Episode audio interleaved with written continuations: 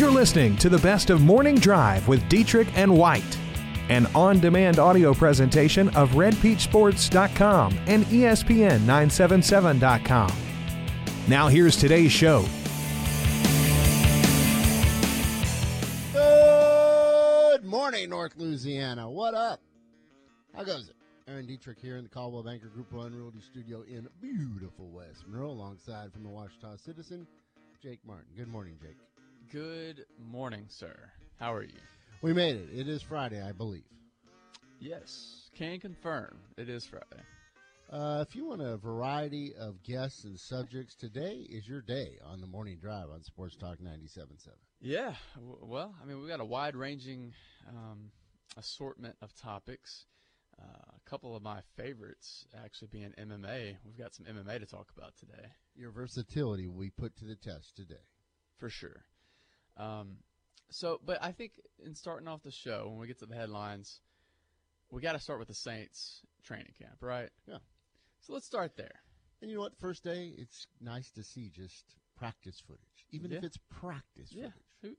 It's nice to see those those helmets out there, those shiny helmets. Lattimore, I saw, made a nice play on a ball, had an interception. Cameron Meredith, yeah, yeah.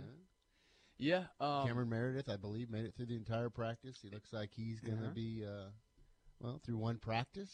He, he could be an impact player, maybe the number two receiver for the Saints. we're not doing that. I mean, just one practice. Tre'Quan Smith, I, I think, had a long touchdown reception from Drew Brees. Yeah, had a little bobble, but he caught it.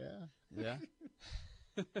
no, but it, on, on a serious note, Drew Brees had an interception. on a serious note, and and reading about the practice and everything, I- you know what what stuck out to me is I think people went into this training camp going talking about all the other positions, like talking about the defense, how it looks to be improved, how it wants to be a top five defense in the league.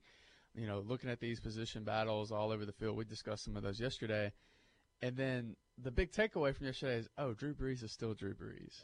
You know, and and uh, Jeff Duncan actually wrote his article about that, just saying and I was watching it, him tweet about him. He's just like, yeah. And Gus has talked about this in the past with us, saying like, in the past you used to always marvel about Drew Brees. Said recently you, you start looking at other guys, going, man, he's a player, he's a player. But still, you come back to that fact that Drew Brees is still one of the greats, and if he's continuing to play at that high level, and if he looks as good as you know everybody's making him sound, uh, that's that's good news for Saints fans. Yeah, 13 years now at the Saints. He's entering his 18th year overall in the Mhm. NFL. Continues to look the part. We got some sound from uh, Drew Brees coming up later on. The other, of course, major storyline and how the dialogue has changed for the Saints since last year. You know, all the talk was last year. All right, seven and nine, three consecutive years. How do you get over the hump?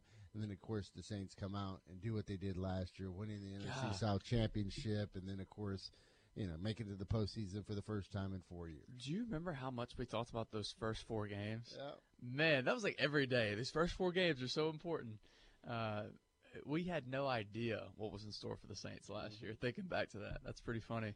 But uh, yeah, the dialogue certainly has changed. This year, we're we're, we're thinking Super Bowl, right? Not saying that uh, they've got an easy path. We we discussed this earlier this week. The NFC is absolutely loaded. It's very difficult to get back there, but. Uh, Saints have a great team, one of the best teams in the NFC, so it's going to be fun to see them make that journey.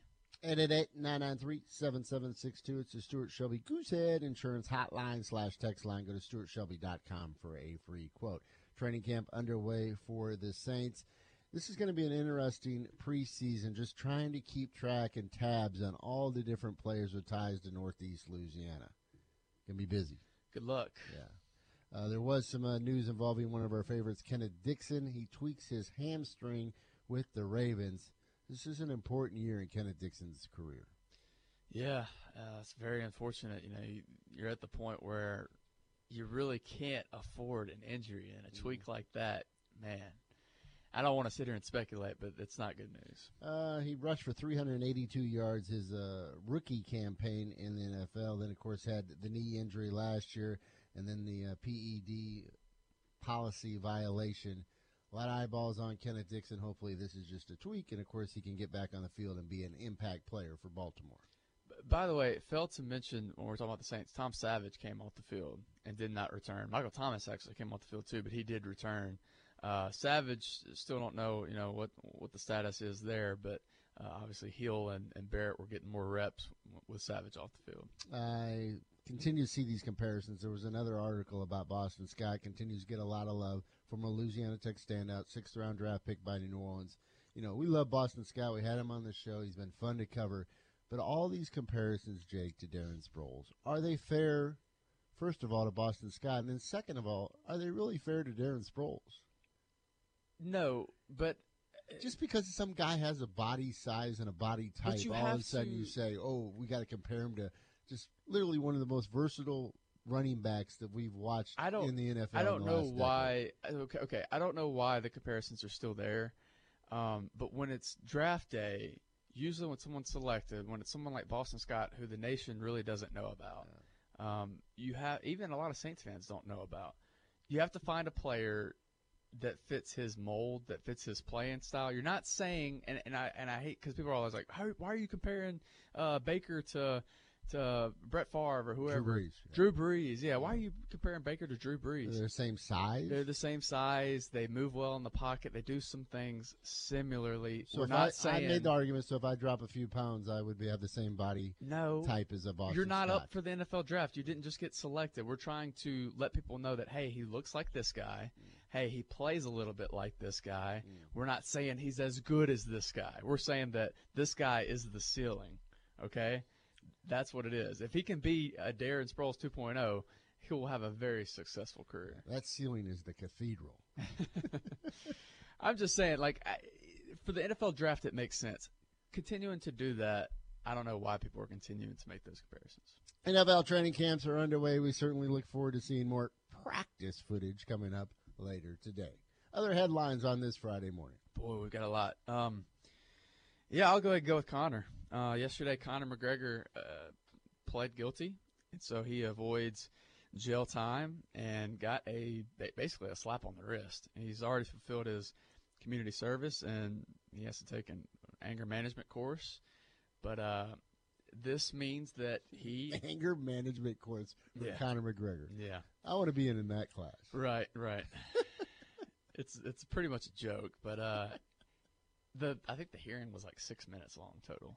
Anyway, so all that hoopla about this video, and of course throwing the trash cans and all that, and uh, yeah, the dolly and everything. Yeah. Well, I mean, he's still. I'm sorry, I forgot the dolly. He's still facing um, lawsuits from a couple of the fighters that were affected by that, but this clears him to fight. Now you can start looking at it and saying, okay, when is he going to fight Khabib? Number Nurmagomedov for the lightweight championship, and Aaron. That fight, the, the date they want is October sixth and that fight is going to be the biggest fight they could ever put on mm. because I, they've never gone over two million buys. The UFC, I think that's their first two million dollar pay per view, just because Conor's become so huge, and Khabib has a big following also, and so you now you get champion versus champion. Uh, it's going to be fun. That and did it, not take long for that whole hoopla to blow over. It didn't, and it also. Remember the whole thing? Oh, he's going to face jail time. Well, he should have, but he's Conor McGregor. Um, and he was seriously facing that, but you know he, he took the right steps and cooperated, and at the end of the day, he makes he makes them money. So he promises not to throw any more dollies or garbage cans. Yeah, and he's going to go to a class. Yeah. So anyway, slap on the Conor, wrist. Connor, you need to work on your anger. so uh, Khabib, his response to this was send me location. Mm. That's all he said. Send me location. I love it. I'm looking forward to that fight. But what's what's bad about this, and we'll have Tim Credeur on later in the show to talk about his fighter Dustin Poirier. Dustin Poirier is fighting Eddie Alvarez tomorrow night on Fox. This is a huge fight. The winner of this has the right for number one contender for the belt. Now with this Conor news, the winner is getting leapfrogged. The winner is no way fighting for the title because Conor and Khabib will now fight. Mm. So that's unfortunate for Dustin Poirier.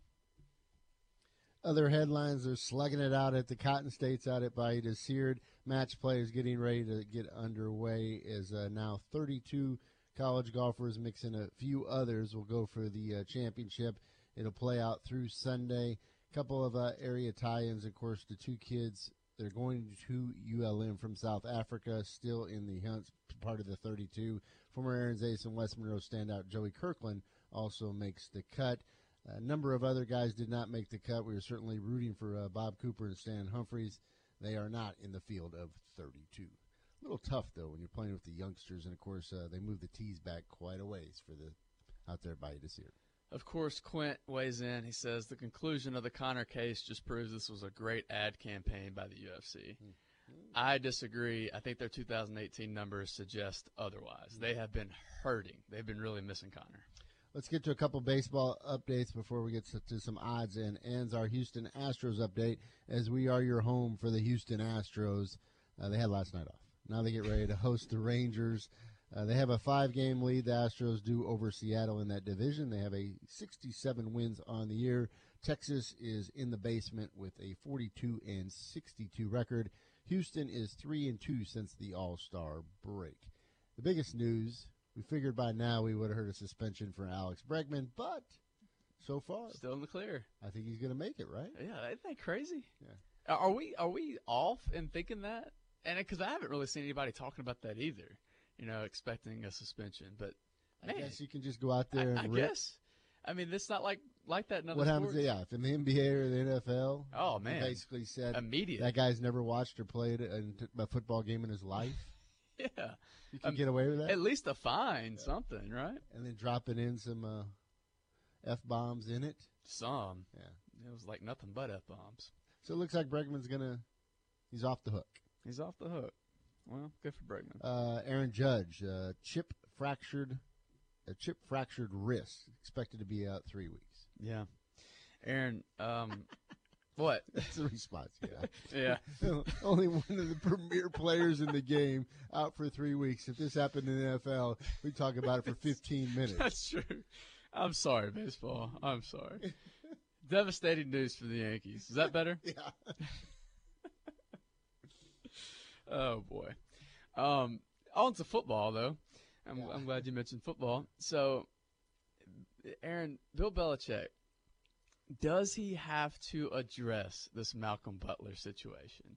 I know, you know, That's old news. Move forward. right, right, Next question. But and really he only has to address it to his players. That Yeah. said, don't the fans deserve something? No. The fans deserve nothing. Well, someone had the guts, I like this reporter. had the guts to ask Bill He's a Belichick pit bull. About Malcolm Butler, and this is what he had to say. I wouldn't be doing my job if I didn't ask about last year. Yeah, And last year's last year. I'm not focused on last year. What about the fact that everywhere we go, folks want to ask about Malcolm Butler? I mean, sports coaches, players, university, you're a sports fan. And we've Is talked it- about that, that's multiple months ago. Is there going to be any more explanation about why he didn't play? Focused on training camp. Would you do it any differently? Training camp, well, we're, No. we're getting started. We're working on that right now. We'll do the best we can. And and does it matter to you, do you care that the fans want to know more about this?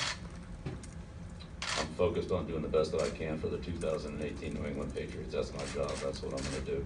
And That's for- what I've always done in the past. Right. Every day that I've coached here, I've done the best that I could for this football team, and I'll continue to do that. And right now, my focus is on the 2018 season, not 2017, not 2014, not 2007, not 2004, not 2001, not 2000. I'm Not focused on any of those seasons. They're done.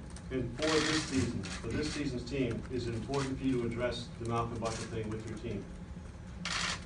It's important for me to have a good season in 2018. I'm gonna do everything I can to do that. Do the best that I can for our football team. That's my job and that's my responsibility. That's what I'm gonna try to do. Whoever that reporter is, buy him a beer. Yeah. Because he just gave good material, of course, for everybody sitting in the room. That quote that I don't care about 2017, 14, 06, 01, 96. Also, Urban, take notes. Yeah, This is how you don't answer anything. Yeah, I know. With that, I'd be so frustrated if I was sitting in there. Oh, absolutely. But listen, But it's funny for us. I like how he started the whole conversation. I wouldn't be doing my job if I didn't ask. Yeah, because he's like, look, I know you don't want to hear this question. It's kind of, you know, you, you face Belichick like you face Saban. You dread those questions. The other thing is, you being a newspaper guy, how many still photos do you need of Bill Belichick At the sitting at the podium? podium. Does that capture the moment? I, I don't know. I'm not a I'm not a photographer. Obviously. Could you hear all that in the background? Absolutely, constantly. Um, Oh, we captured the moment I think they were waiting on him to explode. yes, gonna- Didn't happen though. It's the stoic face. That's all you're gonna get. Mhm. But yeah, I I just think it's an interesting conversation though, because I do feel like he the fans don't deserve an answer. Like like the fans, he doesn't owe the fans an answer. But part of me is like, the, the fans deserve something, right? A little something, a little explanation. Am I wrong in thinking that?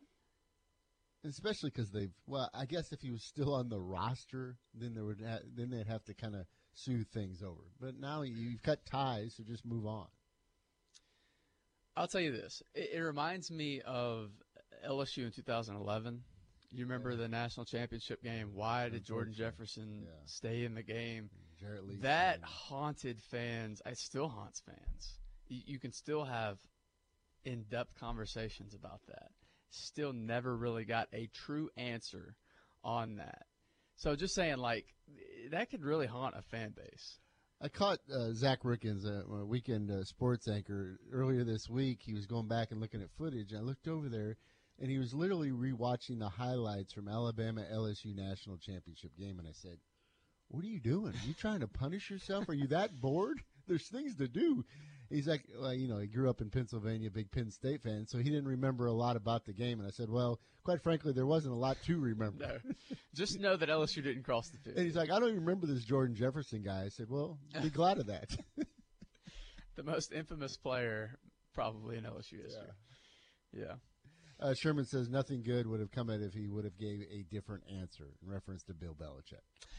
And that's true. I agree with that. Um, he handled it well. I'm just thinking of it from a fan's perspective, how frustrating it is for a fan base to not get those answers. Hmm. There are a few headlines. We got more coming up. You can join us at 888-993-7762. It's all part of the starting lineup brought to you by Louisiana Pain Care. All right, I know you want to talk NBA, even though the football season is getting ready to kick off. Well, hold on, hold on. We got a few texts to, to go through first. Ben says he probably got fined, talking about Bregman.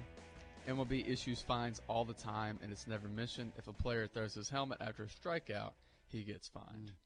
Nice for them not to publicize it, I guess.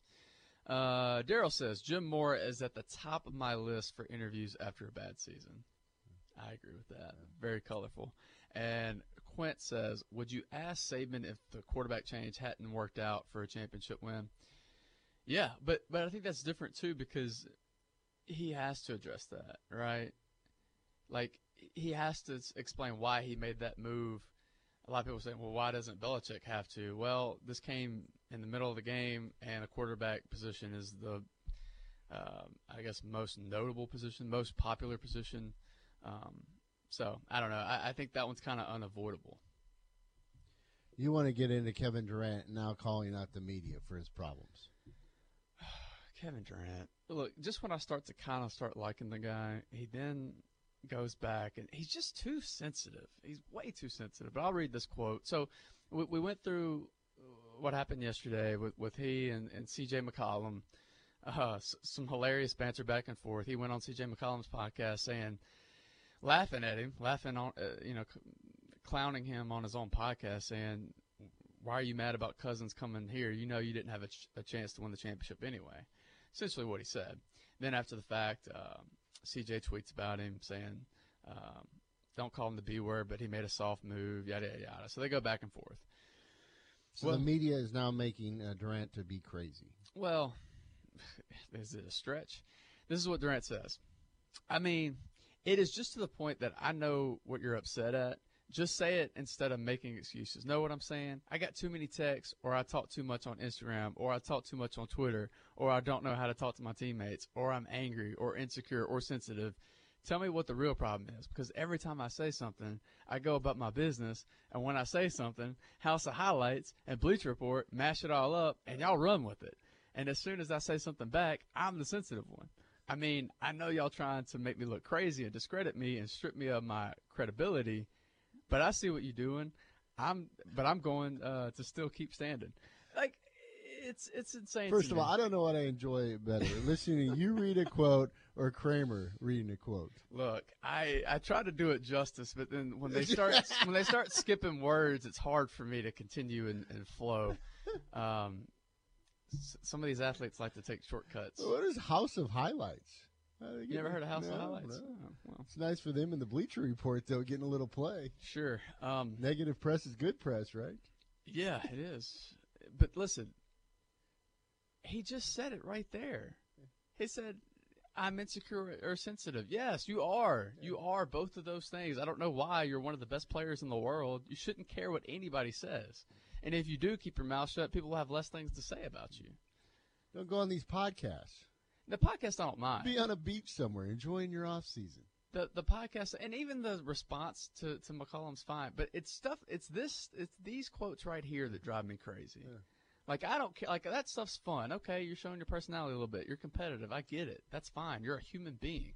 But then when you're like, what? Why am I the villain? Blah blah blah. Why are y'all picking on me? That's when I'm just like Kevin. Like who cares? You're one of the best players in the world. You're two time Finals MVP, man. Doesn't matter. Mm. anyway, that's why I, I, I kind of turned on him when he was with the Thunder because he started acting like this. And then, you know, when you do hear him actually having NBA, real NBA conversations with other players, I find that so interesting. I think he's so much more interesting when he does that. But then he comes back with these quotes. I think it'd be a good segment, or at least a, a portion of the show. I'll just find the best quote of the day, the quote of the day, and then have Jake Can reread read it. okay. Yeah. We'll work on that. Well, sometimes I don't have the enthusiasm either. Uh, well done there.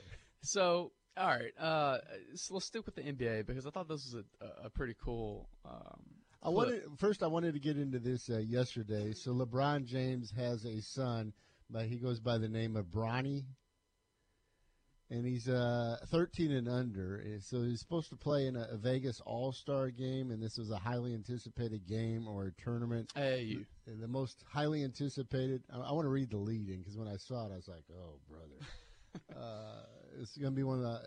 here it is.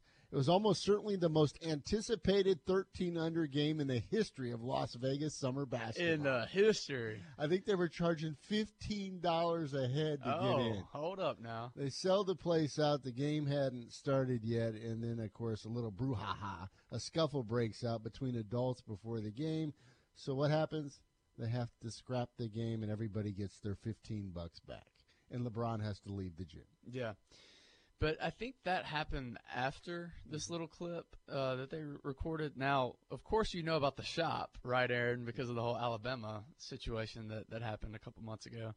But uh, this is a, a part of LeBron James' show, The Shop. This is a clip. I thought it was interesting just because you, you rarely see LeBron talk so openly about his life and about his kids, and I found this to be really, really uh, engaging. Ron, this is your obviously third time changing teams. Is that a revigorating thing? I told you last summer what, what really got me back going is uh, what helps is my kids playing. That's interesting. Watching my boys play ball, like last year was the first like I had I really had some time to go watch them play in the summer. Like really sat down, went to like four or five tournaments, and I'm sitting there and I'm watching the game and I feel my hands just start sweating. I feel like my chest starts sweating. I'm like, "Nigga, these is 13 or 10 year olds out here hooping. Why are you feeling like this? Then it went from like just sitting there, and then it went from like to this, like, let's go. And then it went from me sitting on the bench to me getting an argument. I got an argument. You turned into the I got lady. nigga, You turned into the crazy. First of all, I didn't get I didn't I didn't get into an argument with an AAU dad. I got an argument with an AAU mom. What? What? A mother? With a mother. Lord have mercy. Yeah, and you don't want to know the first person I apologized to?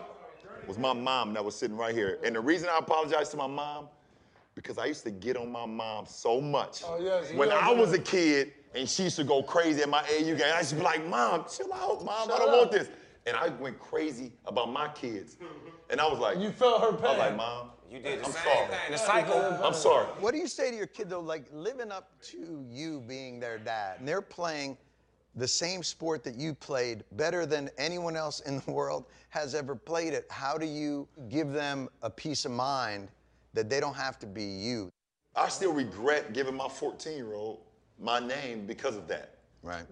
Like when I was younger, obviously we I had, didn't have a dad, so my whole thing was like, whenever I have a kid, not only is he gonna be a junior, I'm gonna do everything that this man didn't do. Right. Mm-hmm. They, they they're gonna experience things that I didn't experience. The only thing I can do is give them the blueprint, and it's up to them to take their own course whenever that time happens.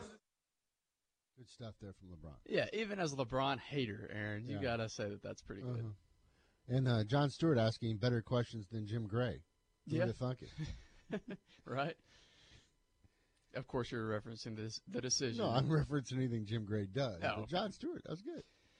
Yeah, um, I'm looking forward. This show is actually going to be on HBO, so I'm looking forward to, to seeing it. I, I I like getting that inside peek of how they feel about things. I mean, these are real people. 888-993-7762. Coming up next, we'll continue to talk a little uh, college and NFL. The morning drive returns after. We missed the LHSA Media Day yesterday. Yeah, man. Is this the first annual? Yeah. Yeah, First of all, Wouldn't be first there- annual, there's no it? such thing as first annual. It was the first one. What do you get if you go to the LHSA Media Day? I don't know. You think you get a T-shirt? I'd take a media guide at some point. You would take a T-shirt. All the shirts I see you wear. A T-shirt with the bone on the back, a jersey. Just Bonine's head on the on the his face on on the front of your shirt. I would like that. A collector's edition. Hey, when's he coming on the show? By the way, did we miss it?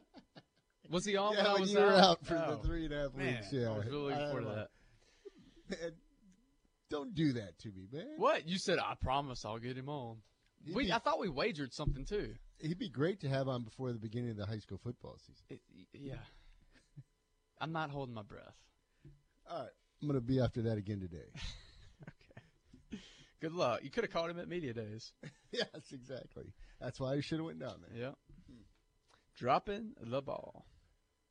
How many people would be at the OHSA Media Day? Five. Robin Fambrough. Robin for sure. you know Robin's gonna be there. Uh, I don't know. Um, I was wondering, like, are they gonna have some teams there, or is it just Bonine? I don't know. I We're don't know talking we way too long about this. know Nobody cares. I, yeah, I was just fascinated. There was actually a media day for the LHSA. Yeah, it'll grow into a huge event. Yes, No doubt. sure. They're going to probably have to move locations. Yeah. Okay, uh, what else? College football news and notes. Yeah, okay. I thought we were going NFL, but I will. Yeah, college football. So I'm sure you heard by now the Florida Gator situation. Dan Mullen uh, inheriting a messy, messy situation. So six players were being fools. Um, they're facing a possible suspension for a May confrontation that involved airsoft guns, rocks, and a frying pan. Yeah, not your everyday story. But uh, Kadarius Toney and, and uh, Kyree Campbell, two of those players that were involved, they were allegedly pointing airsoft assault rifles, and at the time, people who who saw this and and, and gave quotes to, to to the police officers involved, they they thought it was an actual assault rifle. So it was a, it was much more serious at the time. Now it's been deemed to be airsoft guns. Uh, but still, uh, very murky situation. We don't know if they'll be suspended or not. Not the type. These this is the off season, man. These are the type of things you try to avoid um, for your team, and, and sometimes it's just unavoidable. I like the article on uh, ESPN uh, ranking the past best college football teams in the I don't. last 20 years. I don't. We love rankings, Jake. Yes, we like correct rankings. You don't like the fact that uh, Vince Young and that magnificent team in 2005 that supposedly beat the best team ever in college football, USC, leading into that game, they have ranked as number one. Well, first of all, I still don't think that USC team is the best team ever. You remember the hype and, of course, everything going Hype. into that game, and everybody saying, "Well, this USC USC team could play with teams in the NFL." Yeah, that was ridiculous. But they were a very good team. I'm not taking anything away from them. But where did they have success in the Pac-12 or, or mm. then the Pac-10? So that was always my argument, of course, because at the time LSU and USC were both trying to figure out who the real 2003 national champion was. I always thought the SEC was much more difficult, so I, I thought, you know, just I thought they had an easier path. Now that said, I still give them credit. They still had one of the one of the all-time great teams, no doubt about it. That said, you think they're better than Miami? You think they're better than that 2001 Miami team? That 2001 Miami team had 17 draft picks. And you're talking about a who's who. You go down that list. Vilma, Reed, Buchanon. A who's who, Aaron. So, and, and by the way, you can make the argument that they were hosed in that championship game the following year. Uh, Gore and McGahee were uh, backups to uh, Portis in the backfield. Yeah, yeah. I mean that that team was insane, and you know, so so I look at that team and I'm just like, how is this team not number one? And let alone they're number three on this list. Yeah. The 2008 Florida Gators team is number two, and I, I felt that 2008 team was good, but I don't put them at number two, Aaron. I mean, think about the players that like fell off. Players like Percy Harvin, who, you know, he was always one of those guys that never really met his potential because he's always had those injury concerns. Chris Rainey, Jeff Demps, I mean, they were fun backs to watch, but you know, they were smaller backs. They were the Darren Sproles type backs. Uh, Louis Murphy, Aaron Hernandez, of course, we know how that story ended. But this list goes all the way back to when the BCS um, started. So it goes back 20 years, um, or 21 years, sorry.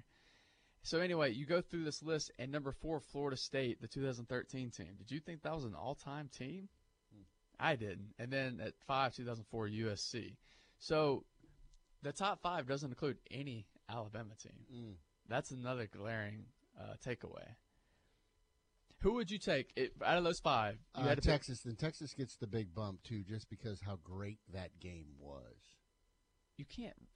Okay. Well, a national championship game, and then at the time we that knew means nothing about a team's greatness, though, right? I mean, what shouldn't a blowout be more important? And I get who they beat. They beat the USC team that everyone, the media was in love with. That said, you would take Texas over all four of those teams I just mentioned. I think so. Oh, give me 2001 Miami. Hmm. Give me 2001 Miami. You mentioned it. No respect for Alabama. The highest ranked uh, tied team that they have is the 2011 squad. They have it coming in as number six overall. Yeah, that of course was the team we just talked about, team that beat LSU 21 to nothing in the national championship game. Tabe says, uh, "Give me the." Uh, Tabes, you like the '95 Nebraska squad? I don't think this thing goes back that far, but uh, you would certainly. Put the If, Cornhuskers if we're talking within our lifetime, yes. BCS there, got to go with Jake. Go one Miami. Yeah, and then you got to go pretty far down the list to find the two LSU teams. The 2003 LSU team is at 17. Uh, of course, that was Nick Saban's first national championship. And- Bill says you're just mad, Jake. Uh, you're such an SEC homer. Yeah, I'm so mad because I like Miami, the SEC team. Uh, number 19 is 2007 LSU, which I thought they would be dead last. Like this list, I have issues. The LSU, that 07 LSU team should technically be last. They have two losses. I know they both came in, in double overtime or in overtime, but still, man, two losses. Eight eight eight nine nine three seven seven six two. You can weigh in on the Stuart Shelby Goosehead Insurance Hotline slash. One more thing. One more thing. The last team on this list is the 2002 Ohio State team. If you're going to make the argument that Texas should be number one because they took down the dynasty team in USC or, or a team that was trying to build a dynasty, say the same thing about this Ohio State team who took down Miami. That Miami team was invincible back in the day, and Was this that team, the Clarett team in 2002? yeah, they're the last team on this list. Mm. Now they did win in controversy, but still. Yes. As for the Saints, of course, uh, day two of training camp continues. Some big, big expectations for New Orleans this year. Uh, they're the darling right now of the NFC, wouldn't you say, or one of the darlings? One of them, yeah. The tone has certainly changed for this franchise over the course of the last year. Uh, the influx of young talent, and of course, what the Saints accomplished on the field last year has a lot to do with it. Of course, there's one mainstay, and he goes by the name of Drew Brees. Yesterday, he was asked about the approach going into this year and how it's a little bit different from last year when they were coming out consecutive, three consecutive seven and nine seasons. You still take the same approach. I think that there's there's probably more challenges with higher expectations.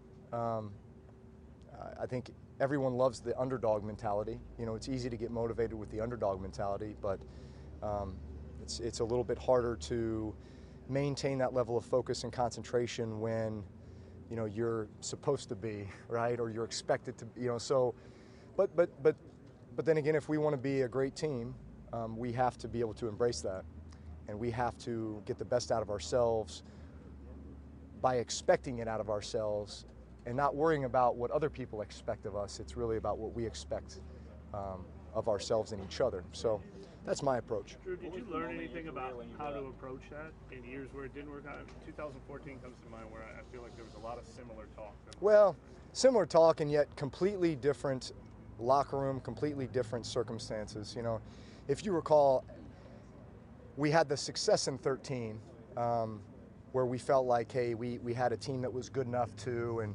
lose to Seattle and they go on and, and win the championship. You know, so we felt like we were um, we were there and, and, and ready to take the next step. And yet, you know, that offseason, if you recall, we lost five, you know, pretty incredible leaders and, and, and highly productive players out of the locker room um, on both sides of the ball. And, and it just, it changed, it changed the culture a little bit. You know, it changed the dynamics a little bit. And looking back on it, we realized that at the time we felt like, ah, you know, we're, we're young, we're talented, guys are ready to step up. And, and unfortunately, that just wasn't the case. I think differently this year is that yes, we're coming off a successful season last year, as far as you know, getting close to and, and feeling like we were there to accomplish what what we had set our, our goals towards. But um, but I'd say the difference is we've actually gone out and we haven't lost veteran guys. We've gone out and acquired some more veteran leadership and some guys that um, are great in the locker room and great leaders. And we've got these this young talent that is is continuing to develop. And I think you, you, you're always looking forward to seeing that jump from year one to year two for certain guys and year two to year three for, for other guys. But it is about making sure that you have the cultural foundation, which we did not have back in 14, I feel like we have this year. But we have to continue to cultivate it. Drew Brees, of course, the thing that I, I like to, yeah, there's several takeaways from that, but you notice how everybody, first day of practice, they're excited to talk to the media. It's been probably a few months. Sean Payton was actually in a pretty friendly mood with the pesky press. How that tone will change here in a couple weeks, Oh, or heck, in a couple days. Yeah, yeah. It won't take long. I assure you that. Uh, it is good though, just to hear the, the different mentality, and of course, the the way the Saints are going to approach this year. It'll be a little bit different than it has been in years past, but certainly, as we've seen in the NFL, things can change quickly. Yeah, and you did say that you view them as one of the darlings of the of the NFL. I I, I agree with that just because I think a lot of people love Drew Brees, and I'm not just talking about Saints fans. I think a lot of people have an appreciation for the way Drew Brees carries himself, and for of course his greatness on the field. And the fact that you have one of the most dynamic running backs in the game now in Alvin Kamara. Yeah, Everybody yeah. wants to see can he avoid the sophomore slump. What's he going to do next? Absolutely. How fired up are you for the next segment? This I'm really fired chance. up. We've got uh, crazy Tim Credeur coming up, former UFC fighter, trainer to Dustin Poirier. He's going to break down Dustin's huge rematch against Eddie Alvarez on Fox with title implications on the line. We're going to pick his brain about the big fight. And then coming up at 8 o'clock, the Dixie Majors World Series getting ready to get underway out at Sterlington. Monroe Majors All Star coach Jay Culver will join us at the top of the hour. The morning drive on Sports Talk 97.7 returns after this. Welcome back to the show. Congratulations, we made it. It is Friday. Plenty to discuss over the next hour and 15 minutes. Phone line, text line actually open right now at 888 993 7762. Hit us up with a question or a comment. Aaron, in 2017, Dustin Poirier and Eddie Alvarez were on their way to having an instant classic before an Alvarez knee to a grounded opponent led to a no contest. Now they get to run it back with title implications on the line live on Fox tomorrow night. Who better to talk to it about than the guy who brought Dustin Poirier up? It's crazy Tim Credeur. Crazy Tim, how we doing? What's up, guys? How you doing, man? Thanks for having me. Oh, we're so happy to have you. Man, I want to know how nervous do you get when you watch Dustin fight? Is it worse than when you actually fought? Because I do hear that a lot that it's harder to watch other guys fight. Oh, it's the worst ever, dude. I can't even. I'm. I'm literally having a nervous breakdown. It's terrible. I can't deal. I mean, it's the worst experience of my life. it's That's- that's horrible. I'll I don't even. I don't even like watching the fights around regular people because uh, I'm a different kind of guy, and uh, you know, when I go, like I don't mind, like we go watch regular fights. I usually don't watch like uh, you know, I watch fights differently than normal people. Um, I'm a, uh, you know, this is what I do. This is my my work. It's my passion. But um, I watch a lot of fights, and uh, you know, I probably watch 20, 25 hours of fights and jujitsu matches a week. So, a lot of people, when I'm watching the fights for work, when I'm analyzing as a coach, I don't watch all the fanfare between the fights. I just fast forward straight to the fight, and I consume the fight and uh, take some notes, and then I rewind the fight and I watch it round by round. So I watch it more analytically than uh, maybe a fan would watch them. Uh, but when Dustin or, or or a friend like that is fighting, uh, I can't even watch. Like I can't go somewhere and watch them. You know, like let's go hang out and watch. No way, can't do it. People are gonna. Somebody's gonna say something stupid, and I'm gonna freak out. Like, oh no, I can't. Sure. I can't do it, man. Yeah, but uh, Uh, I watch fights differently than normal people. Uh, but when Dustin's fighting, I do the whole fanfare thing, but not not uh, not usually. So I'm sure you've watched the first fight uh, on repeat. Can you walk us through that first fight and kind of detail how, how that fight was going? Because Dustin, of course, had success early, and then Eddie, as he typically does, kind of rebounded and, and uh, actually clipped Dustin and was in a favorable position before the illegal knee. Who do you think has the mental edge entering this fight? Well, I think uh, you know Dustin learned a lot of great things from me, um, but there are some habits that Dustin got from me that you know aren't the best, and one of those is um, all the guys that come out of Gladiators. We're ultra aggressive, and we uh, we are fighter fighters. So what I mean by that is, you know, I heard recently heard a podcast with Joe Rogan, uh, and it was uh, um, Saint Pierre, and Saint Pierre was saying he loves his job and he loves what he does, but he hates the actual fighting, like the day of the fight. Like he he hates it. It makes him so nervous, and even when the fight starts, he just wants to get out of there. And uh, you know, I understand that. You know, I do. I, like I, I've I've seen that in other people, but uh, that's not the case for me. Like I love to actually fight. Like I don't. That is the whole reason that I did fighting was because I like to get in fights. St. Pierre was saying that he enjoys the lifestyle, and you know, it's just a couple days a year he has to do this thing. Me and Dustin like fighting.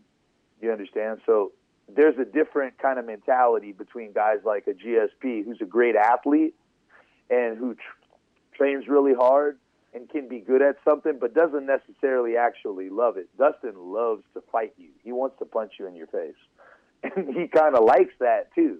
And uh, so do I. And a lot of our team, like we're fighter fighters, but sometimes that can get the best of you, right? Sometimes it takes away the um, analytical approach in the heat of the moment.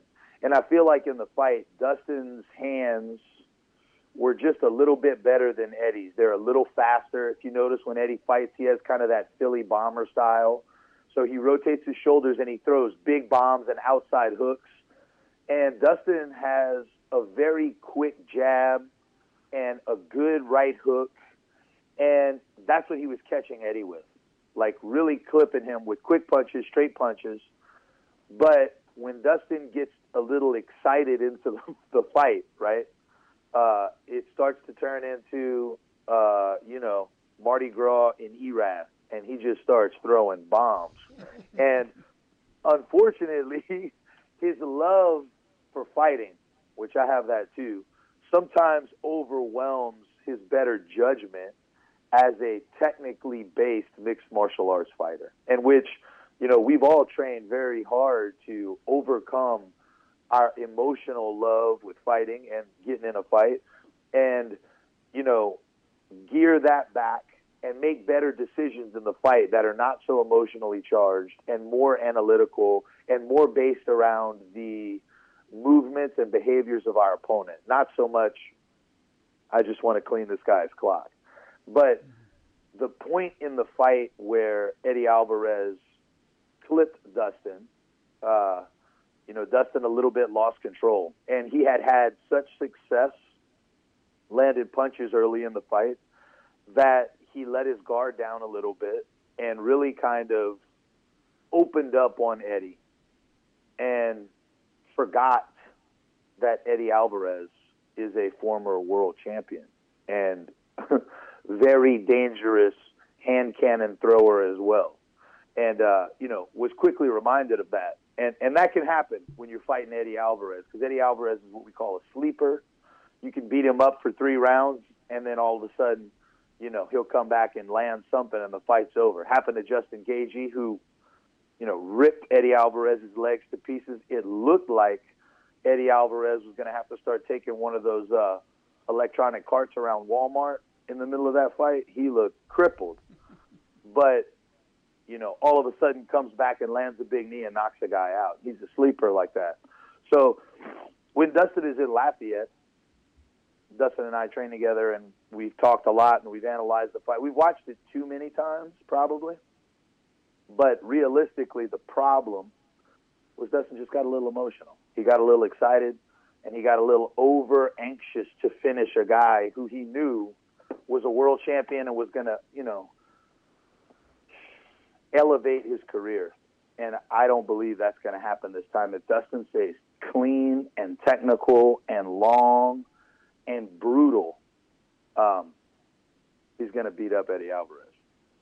We're talking about the main event on Fox with Crazy Tim Credeur, Dustin Poirier versus Eddie Alvarez.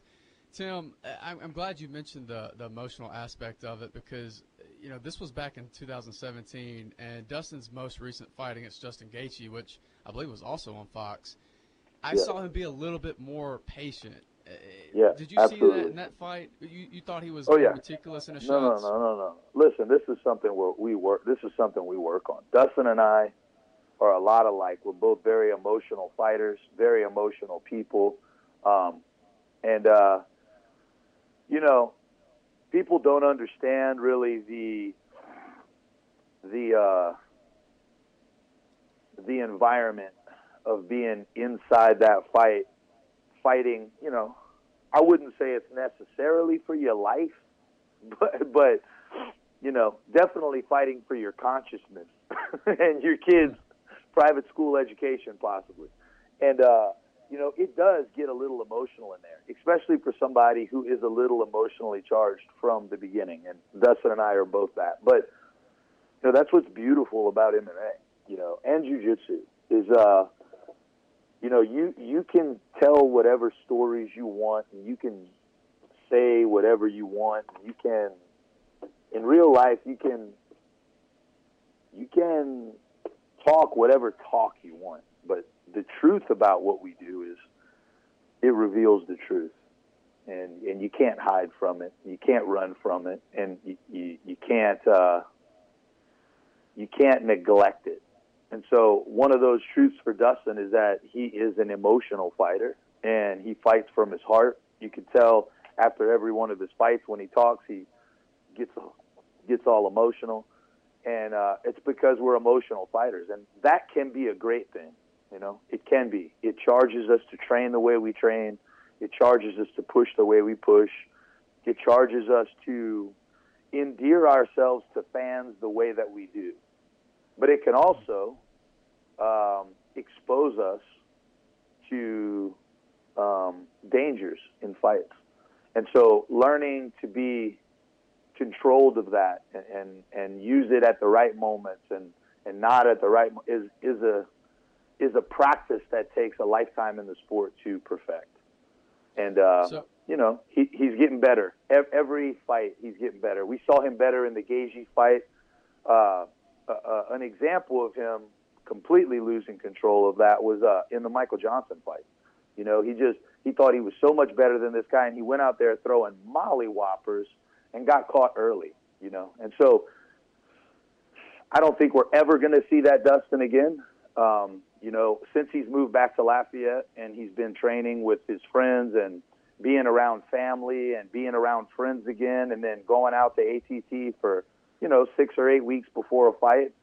He's just a completely renewed guy. You know, uh, he was missing a lot of that living in Florida, and uh, I just see this being really the the lead up to Dustin becoming a world champion.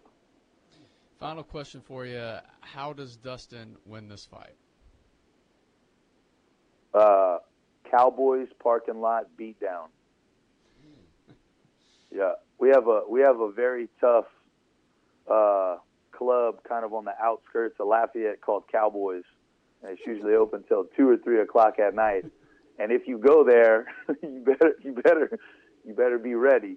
And so I just think you know I, I feel like both of these guys, man. Look, I have a lot of respect for Eddie Alvarez and his whole camp. I've recently had a friend of his, Tom DeBlass, down at my school, and me and Ricardo Almeida, his jiu-jitsu coach, we go back 15 years. And uh, Mark Henry, his coach, is just one of the best that MMA has ever seen in terms of a striking coach. He's just unbelievable. And so, you know, I have a ton of respect for all of these guys.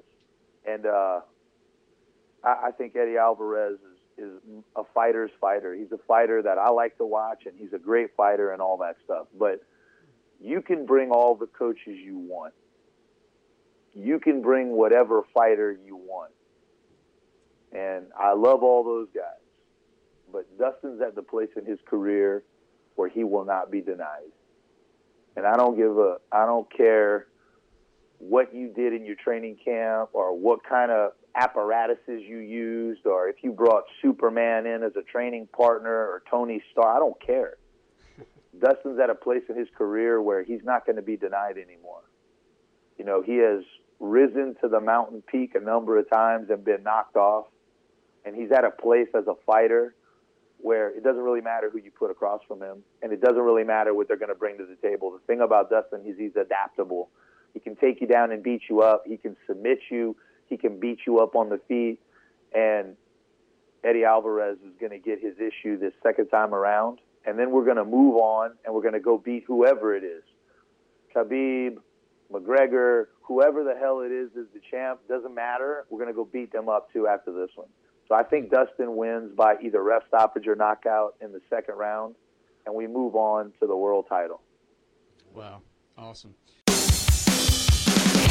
Thanks for listening to the best of the morning drive with Dietrich and White. To listen live every day, tune in at ESPN977.com or subscribe in iTunes, Stitcher, or wherever you find podcasts.